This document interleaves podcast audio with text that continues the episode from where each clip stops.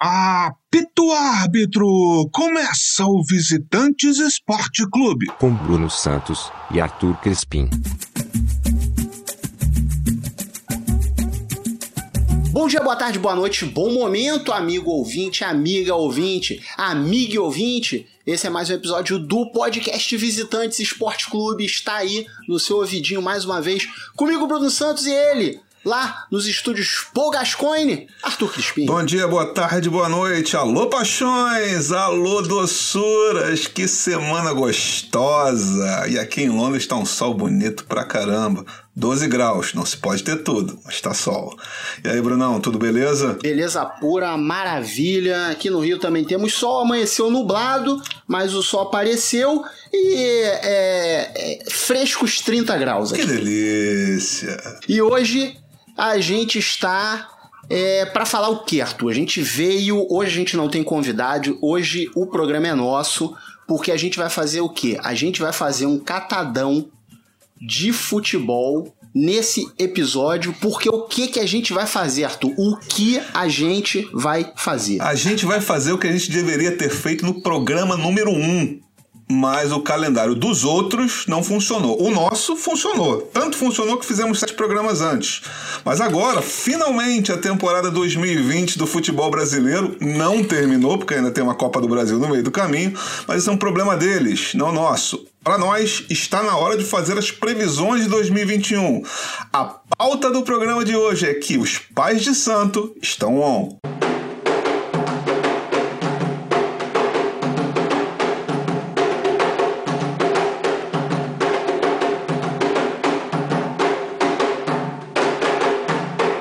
Isso aí, Brunão. Esse toque maravilhoso do Ijexá é a única coisa 100% sacra desse programa. Agora nós vamos apenas com nossas habilidades Liga já! Exatamente. Vamos agora dar uma de Papai Joel, Papai Noel, Papai de Santo, Papai de tudo e vamos aqui começar nossas previsões, começando dele. Acabou de acabar e já vai começar daqui a pouco. Brasileirão 2021 Série A. Os quatro rebaixados a gente pode falar simplesmente quais serão os quatro. Os quatro primeiro colocados a gente vai falar em ordem. E eu quero começar contigo, Arthur, porque você é, tem a pre, é, prerrogativa de campeão aí. É, muito obrigado, cara. Semana gostosa. Obrigado, Corinthians. Eu queria deixar isso claro que gratidão é uma coisa importante na vida. É, Primeira coisa, cara, é o seguinte: a gente tem que levar em consideração, tanto para a Série A quanto para a Série B, que a gente não sabe se haverá público nos estádios. E para alguns times isso é fundamental, principalmente eu acho na Série B. É, como do Brasil atual você pode esperar qualquer coisa menos sensatez, há uma possibilidade de ter público nos estádios. Pelas questões sensatas, eu acharia muito difícil que o público voltasse em 2021. Porém, enfim. Meus quatro primeiros colocados para a Série A, Brunão, sem mais delongas: Flamengo, Atlético Mineiro, Palmeiras e Grêmio. Por quê? Rapidinho. Flamengo, porque, enfim, é, a paixão fala mais forte do que a racionalidade. Atlético Mineiro, por quê? Porque toda vez que o Flamengo ganha, alterna o vice-campeão entre Alvinegro e um time gaúcho. Vem comigo. 80 Atlético Mineiro, 82 Grêmio, 83 Santos, 87 Inter, 92 Botafogo, 2009 é, Inter de novo. 2019, Santos, 2020, Inter de novo. Então, para manter a superstição, vamos de Atlético Mineiro. Palmeiras e Grêmio, porque são times muito grandes. Os meus rebaixados da Série A para a temporada agora que vai começar são Juventude, Atlético Goianiense, a Chape e o Cuiabá. É, fiquei muito tentado a colocar o esporte, porque o esporte está numa situação dramática, mas o trabalho do Jair Ventura foi sensacional.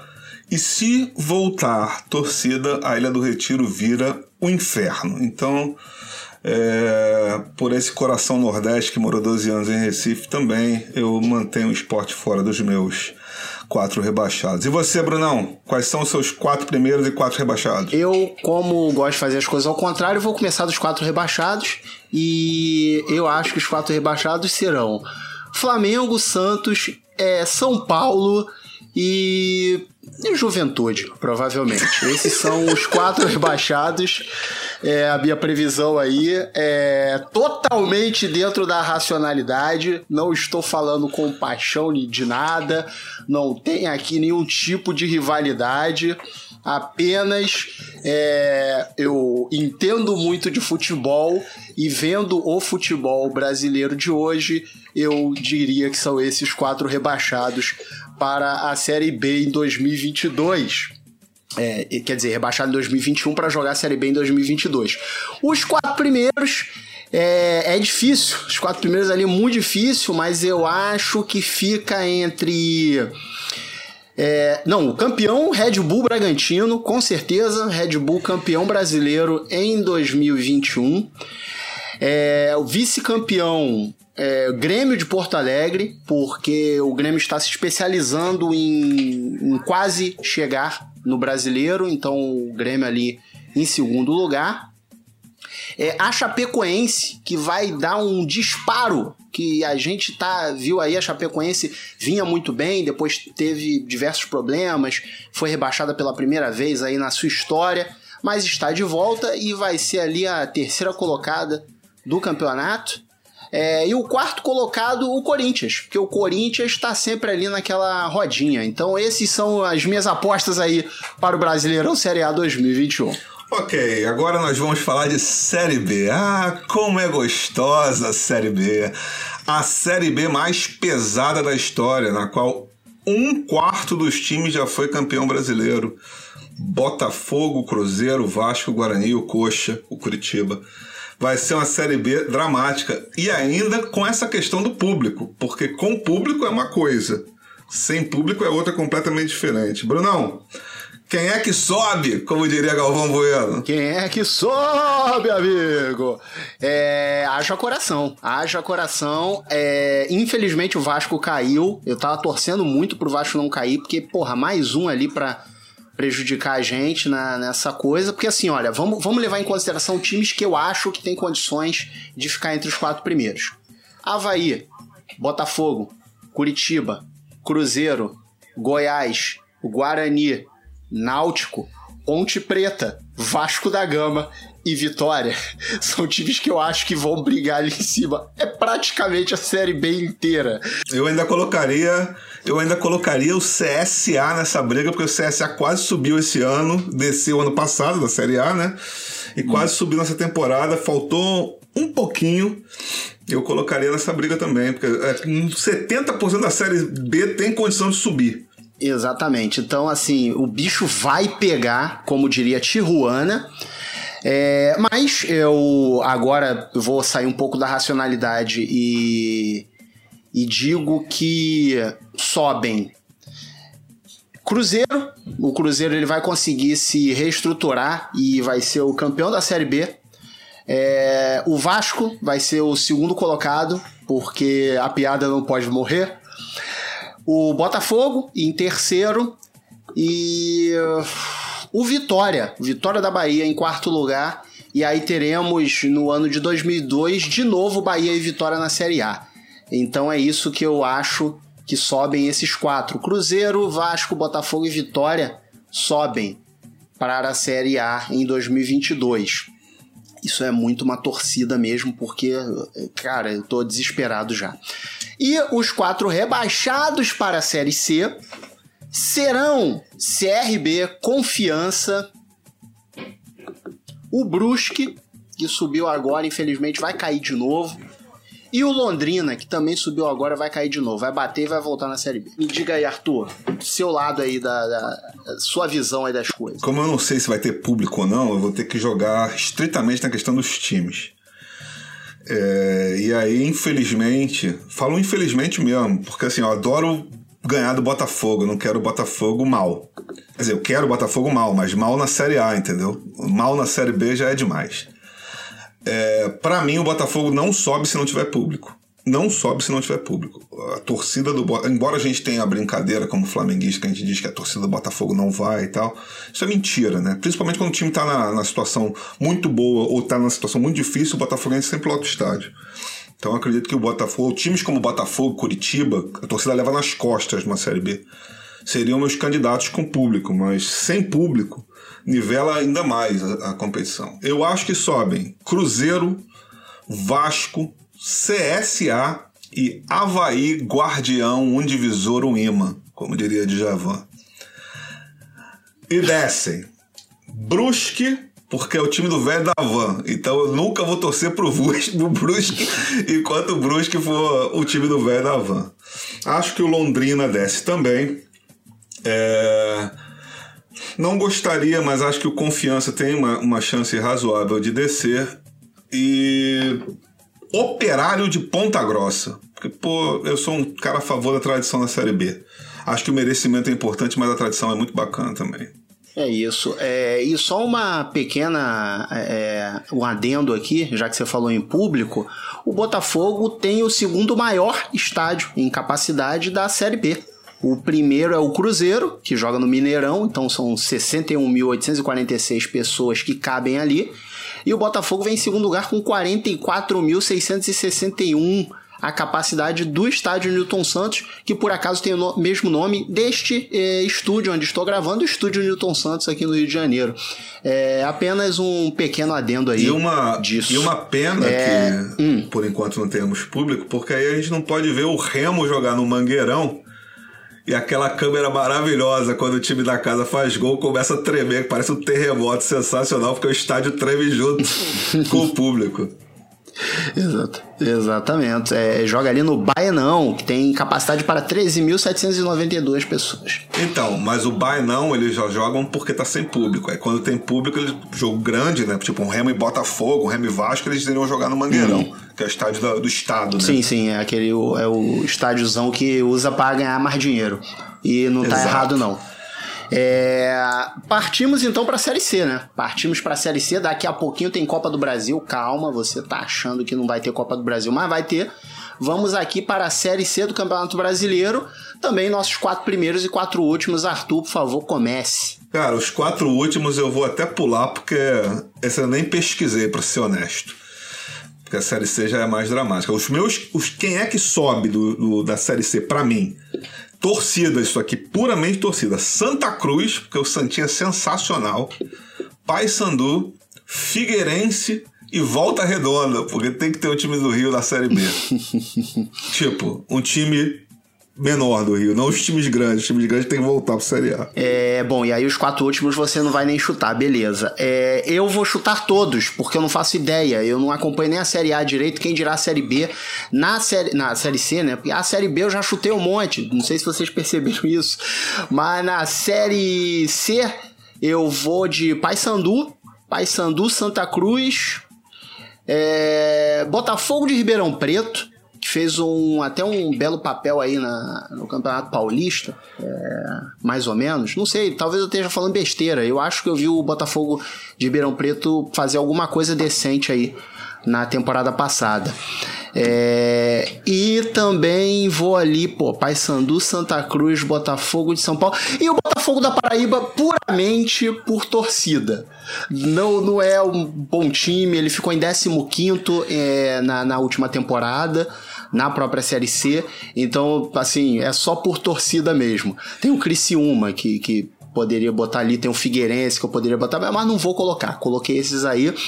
É, e para cair, é, eu vou só nos nomes que eu não conheço, porque eu não faço a menor ideia. Ipiranga de Erechim. O Tombense, porque é da cidade de Tombos, e Tombos é um, muito, um nome bom para uma pessoa que vai cair, um time que vai cair. É... Ferroviário e Altos. Porque quanto mais altos, maior a queda. É isso, eu só vim aqui para fazer trocadilhos. O Tom Bense, cara, é o time. Ele é o time do Eduardo Uran. A cidade tem 6 mil pessoas e ano passado o craque do Tom Bense foi Ibson, aquele. Caralho. Então, é... por ser o time do Eduardo Duran, tem que cair mesmo. Porque time de empresário tem mais é que se fuder. É, Copa do Brasil agora? Copa do Brasil agora, Arthur? Vamos nessa, Copa do Brasil. E aí? Copa do Brasil é só a única coisa que a gente todo, é, é, chuta é o campeão, né? Porque todo o resto, do segundo para baixo, não importa. Não ganha nada, não faz nada, não vai para lugar nenhum. Mas o importante é quem ganha a Copa do Brasil e a bolada, que é o prêmio da Copa do Brasil, que é um dos prêmios, é um dos maiores prêmios aí de, de campeonatos nacionais. É, talvez só perca pro Brasileirão, mas. Não, eu acho que nem pro Brasileirão, Nem Brasileirão. perde. Eu acho que é o maior prêmio. Porra, maior então prêmio. é isso. Então o negócio é ganhar a Copa do Brasil. E. Bom, é, eu, eu só tenho uma certeza: o Botafogo não ganha a Copa do Brasil. Agora. Caralho, é difícil, rapaz, é difícil. Copa do Brasil é complicado. Então deixa comigo que eu vou, vou antes, É, hein? Vou manda antes, ver, porque ver. A minha certeza da Copa do Brasil é o Grêmio. Porque o Grêmio é sempre assim, ele começa favorito em várias coisas, aí toma uma pedrada ali, toma uma pedrada acolá, vai lá e tal, e ganha a Copa do Brasil, leva alguma coisa. Então eu vou de Grêmio. Grêmio. É, eu acho que até a pé eu irei atrás de você nessa e concordarei. Eu vou botar Grêmio campeão da Copa do Brasil. É, a gente ainda não sabe se o Grêmio vai ganhar esta edição, mas ele está na final. E ano que vem a gente está torcendo. Torcendo não, a gente está é, prevendo o Grêmio campeão da, da Copa do Brasil. Pulamos a Copa do Brasil e vamos para a Copa América. Quem será o rei da América em 2021, Arthur? Vai ser jogado aonde? Argentina e Colômbia. Um grupo joga na Argentina, outro na Colômbia. A graça é que Austrália e Catar estavam confirmados na Copa América, mas não estão mais. Desistiram. Então talvez tenhamos outros dois convidados. Ou não, como diria Caetano Veloso. Eu acho que da Argentina, porque a Argentina não ganha nada faz tempo. É, e essa Copa América tá com a maior cara de que vai dar a Argentina. Então, e também por uma questão de torcida, porque eu acho que o Leonel Messi tem que ganhar alguma coisa além de título de melhor do mundo é, Champions League. Né, ganhar alguma coisa com a seleção argentina, ele merece para ter isso na história. Então eu vou de Argentina para ganhar a Copa América. É, eu. A, a certeza que eu tenho é que a Argentina não ganha, porque a seleção argentina é muito, muito ruim. Assim, coitado do Messi, é, eu fico pena dele de ter nascido na Argentina. Mas é aquilo, não dá pra se ser feliz em todas as é, fases da sua vida. Então é uma tristeza, mas não, a Argentina não irá ganhar a Copa América. É, infelizmente vai ficar entre Brasil e Chile. É, eu, eu acho assim, eu, eu chuto um Brasil ou Chile. Acho até que o Brasil ganha, mas torço para que não ganhe. Eu sou dessas pessoas que não aguentam mais a seleção brasileira. Mas é isso. É, Brasil ou Chile, então já que eu tenho que falar um, né? Eu tenho que prever um, eu não posso ficar entre dois. Então eu vou de Chile. Eu vou de Chile campeão da Copa América mais uma vez. E aqui, diretamente do Paul Gascoigne Studios, a gente faz aquela pergunta relativa ao velho mundo. Eu adoro esses clichês. Velho mundo. Velho mundo. Quem vai ganhar a Euro, Brunão? Cara, a Euro, é, para mim, é uma das mais complicadas pelo seguinte: é, normalmente a gente vê assim, ah, qual país tem o futebol mais disputado, o melhor campeonato nacional e etc e tal. Só que não adianta fazer isso na Europa, porque você vai ver os times que estão muito bem em seus países, quase não tem jogador da porra do país. É sempre a maioria é uma galera de fora. Então fica muito difícil. Por exemplo, a Premier League é um dos campeonatos mais disputados da, Ingla- da, da, da Europa. Dá pra dizer que a Inglaterra vai ganhar a Euro? Não dá, não dá pra confiar na Inglaterra pra ganhar nada. Então, aí você vem, ah, tem a Alemanha aí que veio bem e tal, não sei o que lá, mas fez uma vergonha aí na última Copa do Mundo. Então fica muito, muitíssimo complicado de chutar um campeão da, da Euro. Eu sou uma pessoa que gosto muito da Holanda, eu gostaria muito que a Holanda ganhasse a Euro, mas também acho que não ganha. Então, pra não ficar em cima do muro, vou deixar aqui a minha aposta.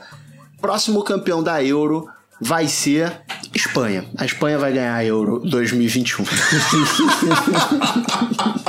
É, o meu campeão da Euro, cara, vai ser a Bélgica. Porque eu também não tenho a mínima ideia de quem vai ganhar a Euro. Já que é pra chutar, vou chutar em alguém que nunca ganhou nada também. Então vou, vou chutar a Bélgica. A Bélgica que já tem uns 10 anos aí que vem com a grande geração belga, né? É, não, essa é- eu acho que essa já é a, da- a próxima grande geração belga.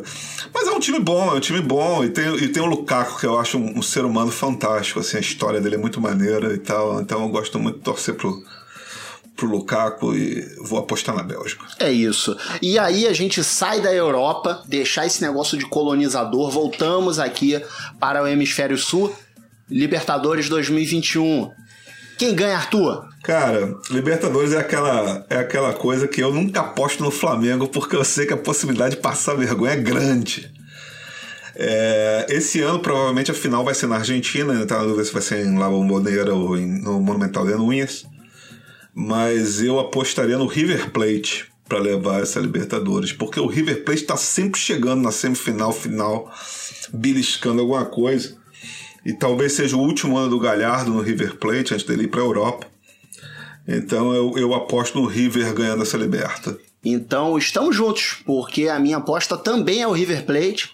É, o ideal seria em cima do Flamengo, mas é, eu prefiro que o Flamengo nem chegue na final.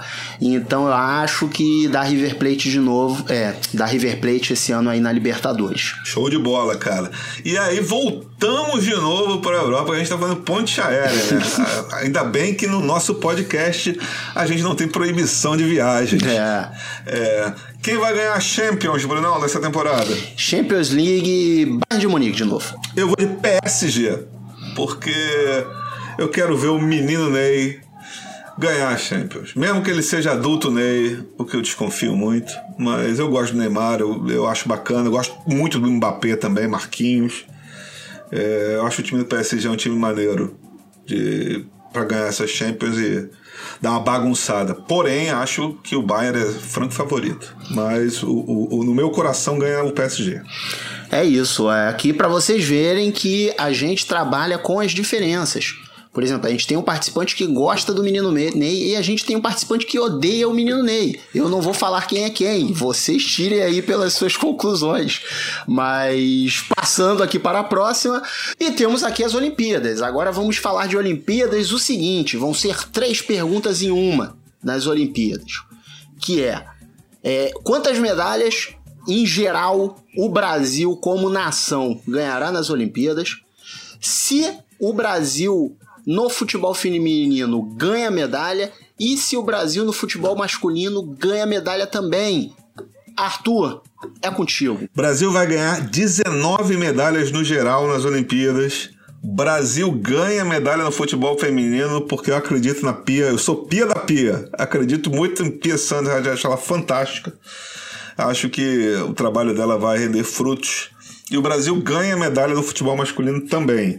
No futebol feminino, eu acho que o Brasil leva um bronze. É, e no futebol masculino, eu acho que o Brasil leva um. Rapaz, um ouro de novo. Essa é a minha previsão. É isso. É, em quantidade de medalhas, eu digo aqui que eu não faço a menor ideia de quantas medalhas o Brasil vai levar nas Olimpíadas. Eu não sei quais esportes o Brasil disputa nas Olimpíadas. Eu não sei quantos atletas terão nas Olimpíadas. Eu não sei, na verdade, nem se teremos Olimpíadas. É, mas então eu vou chutar um número aleatório e eu vou chutar aqui o número 15. Não sei porque eu chutei o número 15, mas eu vou chutar o número 15 de medalhas. É, no futebol feminino, sim, ganha medalha porque eu confio muito na Ana Thaís Matos. E se a Ana Thaís Matos falou que o Brasil ganha medalha, então eu acho que o Brasil ganha medalha. Eu só fico meio triste porque eu acho que o Brasil ganha a medalha de prata. E a medalha de prata é uma medalha muito triste, porque você ganha perdendo. Então eu acho que vai ter um sabor assim ruim, mas vai ser a medalha que o Brasil vai ganhar. É, a final. Tudo vai depender de qual grupo cair, etc e tal, quando que vai pegar os Estados Unidos, mas eu torço para que pegue os Estados Unidos só na final. É por isso que eu votei no bronze, que é uma medalha que você perde ganhando. Porque você já perdeu, né? Aí depois você joga mais um joguinho pra ganhar e ganhar o bronze e ficar todo mundo feliz. Aí tem aquele pódio que o pessoal do ouro tá chorando de alegria, o pessoal da prata tá chorando de tristeza e o pessoal do bronze parece aquela galera dos garis no fim da escola de samba, que ele já vem sambando e tal, não sei o que, tá nem aí. Então eu voto, eu voto no bronze. É, mas eu acho que vai ser a prata e eu também acho que no masculino também vai ser a prata.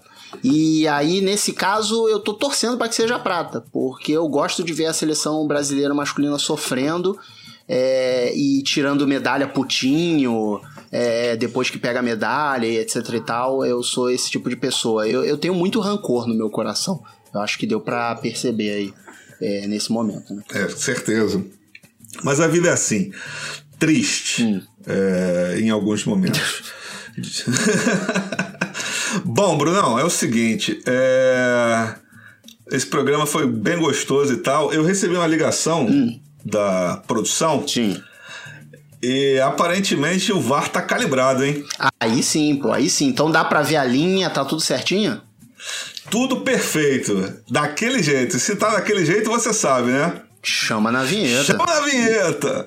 Eu vou chamar o VAR, eu vou chamar o VAR. E se ela se duvidosa, ela não quer acreditar. E é isso, voltamos aqui mais uma vez com a Hora do VAR. A Hora do VAR está de volta, o VAR está calibrado, a CBF fez o mínimo que se espera dela, que é fazer o trabalho que ela tem que fazer. E aí a gente vai começar aqui primeiro já dizendo como que você participa da Hora do VAR, porque a Hora do VAR é a hora que você participa desse podcast. Você manda mensagem, você manda comentário, você manda o que você quiser, e aí a gente vai falar aqui, não todos, obviamente, porque tem uns comentários meio bosta, né, que vocês mandam, então a gente não pode colocar aqui. Mas quem mandar uns comentários legais, umas perguntas interessantes, vai ter o seu espaço aqui com certeza. E aí, como você faz para fazer isso? Pode mandar no Twitter, arroba visitantesec. Pode mandar no Instagram, arroba podcastvisitante. Ou pode mandar um e-mail para podcast.visitante, arroba gmail.com. Você manda sua mensagem que a gente vai ler aqui na hora do VAR. Ou pelo menos a gente vai comentar. A gente teve, assim, muitas mensagens. É, os é, episódios 4 e 5 foi episódio super tigela. O de esporte cinema foram muito bem recebidos. Assim, a gente recebeu muitas mensagens. É, teve o o episódio na raia, nas, na, nas raias agora, também sobre natação com a Maíra, a gente chegou a receber já uns comentários e tal. Como tá meio é, em cima do que a gente tá gravando, ainda não deu tempo de muita gente ouvir, mas assim, é, tem sido bem recebido. Muito obrigado a todos vocês. E eu queria mandar um, um um alô especial aqui pro Gabriel Câmara, porque a gente quase não lê comentários dele, porque normalmente ele comenta sobre o episódio, ele fala a visão dele ali e tal, e acaba que não, não cabe de entrar na hora do VAR, mas eu gostaria muito de agradecer o Gabriel, porque ele tá sempre comentando, ele tá sempre falando, ele tá sempre acompanhando a gente, e assim, para você saber, Gabriel, que a gente tá lendo seus comentários, a gente tá vendo tudo, e a gente é muito grato por você estar tá participando com a gente nisso aí. Show de bola. Eu gostaria também de mandar um salve para André Lima, do Confessionário no Instagram. Fui entrevistado é, por causa da minha carreira de escritor. Carreira de escritor, É isso não aí, bonito, garoto. né, rapaz? É, e eu fiquei muito feliz com a entrevista. Um salve para André Lima. Eu queria mandar um salve também para Ana Henkert. Ana Henkert, minha amiga de 20 anos, que também mora aqui em Londres e me salvou. Porque meu computador deu problema e se não fosse Ana Henkert, os estúdios Paul Gascoigne estariam fechados para esse episódio. Então, um beijo, Ana. É, muito obrigado por isso e vamos às perguntas da hora do VAR. Ah, uma coisa importante: espalhe a palavra. Se você gosta dos visitantes, divulgue. Fale com seus amigos, com sua família, com seu pai. Seu pai vai sair para pescar, vai fazer alguma coisa. Fala, papai, escute o visitantes. Mamãe, escute o visitantes. E se você não gostar também, indique para aquela pessoa que você não gosta. O seu chefe, o assistente que te incomoda, o executivo que te, te irrita. Você pode indicar também. A gente está aqui para agradar e desagradar a quem quer que seja. Conte conosco. Exatamente. De vez em quando você tá no ônibus ali com fone de ouvido e você tá com esse fone de ouvido que vem no celular, né, que é o fiozinho, você pode simplesmente sentar do lado de uma pessoa desconhecida, pegar um dos fones e botar na orelha da pessoa assim a troco de nada, enquanto você estiver ouvindo o podcast. É, o, o jeito de espalhar o podcast, você fica à vontade. Você pode, por exemplo, comprar um carro de mensagem e botar ele para rodar pelo seu bairro tocando podcast. Tudo é válido, tudo é válido. Você, você pode, inclusive, se você estiver ganhando dinheiro aí com o carro do ovo, carro da pamonha, se quiser botar o podcast de trilha sonora embaixo ali, você fala lá, o Pamonhas de Piracicaba, e aí baixa o som. Bom dia, boa tarde, boa noite, visitante. Você pode fazer também, a gente está aqui para ajudar. O nosso BG Creative Commons, você pode usar sem autorização. Com certeza. É, e vamos aos comentários aqui. Eu vou começar com um comentário da Lucy, que mandou via Twitter. É, nossa amiga não tá fácil pra ninguém. Ela mandou o seguinte: somente essas três pessoas mesmo para me fazer ouvir podcast. Bruno, Júlia Gavilã e Arthur. E aí eu digo, né, porque tem isso também. Tem pessoas que não gostam de um podcast, mas dependendo de quem tá falando no seu ouvidinho, você vai ouvir o podcast. Então, muito obrigado, Lucy, por ter ouvido esse episódio. Espero que você ouça os outros também. Tem muita gente legal aí para fazer você ouvir podcast, né, Norton? Muito obrigado, Lucy. Conte, conte conosco. Né? A gente está aqui para divertir vocês, inclusive os que não gostam de podcast. E também a Júlia Gavilã, que abrilhantou esse episódio número 5.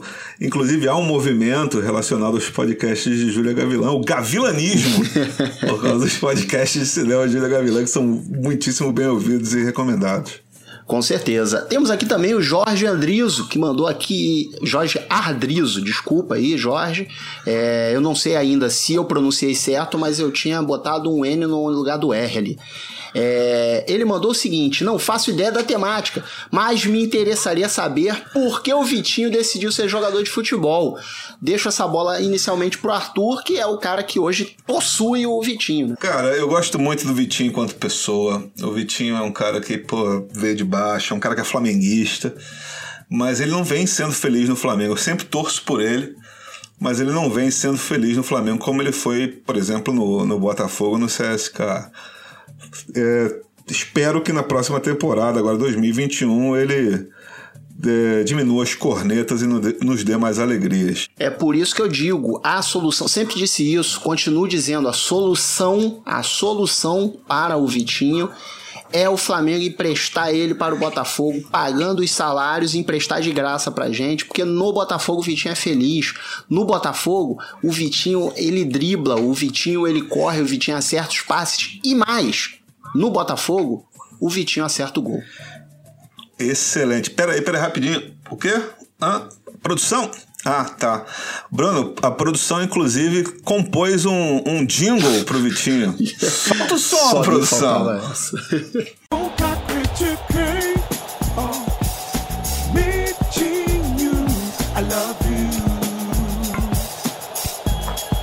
E é isso aí. Temos até jingle para o Vitinho, que eu cantaria com certeza dentro de qualquer estádio desse Brasilzão pós-pandemia. É, E aí, passando aqui da temática Vitinho, temos aqui Ellison Silva, que também nos mandou uma mensagem que é o seguinte: Jairzinho, no caso Jair Ventura, merece seguir no poderoso Sport depois de salvar o time do rebaixamento? Rapaz, Ellison Silva, pai de Januário e de Dona Marisa. Respeita Januário. É, escutem o podcast número 4 para lembrar a história do casal de calopsitas de Ellison Silva e de Ana Nóbrega. É, cara, na boa, o esporte estava numa situação dramática. O esporte não tem dinheiro, não tinha torcida, porque o estádio do esporte.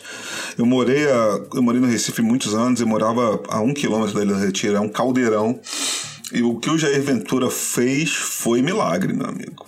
É, para mim, foi o melhor técnico dessa temporada, porque o time é ruim, limitado tecnicamente, sem torcida, sem nada, e ainda conseguiu ganhar do Inter no Beira Rio. É, ao contrário de todas as possibilidades estatísticas possíveis e imagináveis. O gol do título do Flamengo foi marcado pelo esporte do Beira Rio, inclusive, gol do Marcão. É isso. É, Jair Ventura, que passou aqui pelo Botafogo também, né? não tenho mais lembranças de Jair Ventura. Saiu meio que pela porta de trás ali e tal, mas assim. Enquanto teve aqui, é, trabalhou com o que. O, o Jair ele tem isso, né, cara? Ele, ele faz o que dá. Ele não é um grandíssimo técnico, mas ele faz o que tá. Ele pega uns time merda e consegue fazer alguma coisa legal. Ele fez o Botafogo é, passar por uma campanha razoabilíssima na, na Libertadores e poderia ter passado as oitavas de final. Poderia ter passado o Grêmio. Assim, não, não passou por pouco. Então, é, é- é um cara que consegue tirar leite de pedra, com certeza. E foi no ano que o Grêmio foi campeão, né? E o Botafogo eliminou o Olímpia, eliminou o Estudiante no, no Nacional de Medellín. São Lourenço, São Lourenço, foi, passou tudo. O Botafogo passou o carro nessa, nessa galera toda. É, foi um grande trabalho, né? O- o- ah, e tem outra coisa, isso até vai ser pauta da gente no futuro, com certeza. Mas assim, não existe uma maneira só de jogar bola, pô. Ninguém tem que jogar bola igual o Liverpool do Klopp, ou igual o Flamengo do Jorge Jesus. Você pode ser campeão de diversas outras maneiras. Se você vai gostar ou não é outro problema, mas cada um joga do jeito que sabe jogar. E, e a responsabilidade do gestor de contratar e fazer isso. Com certeza.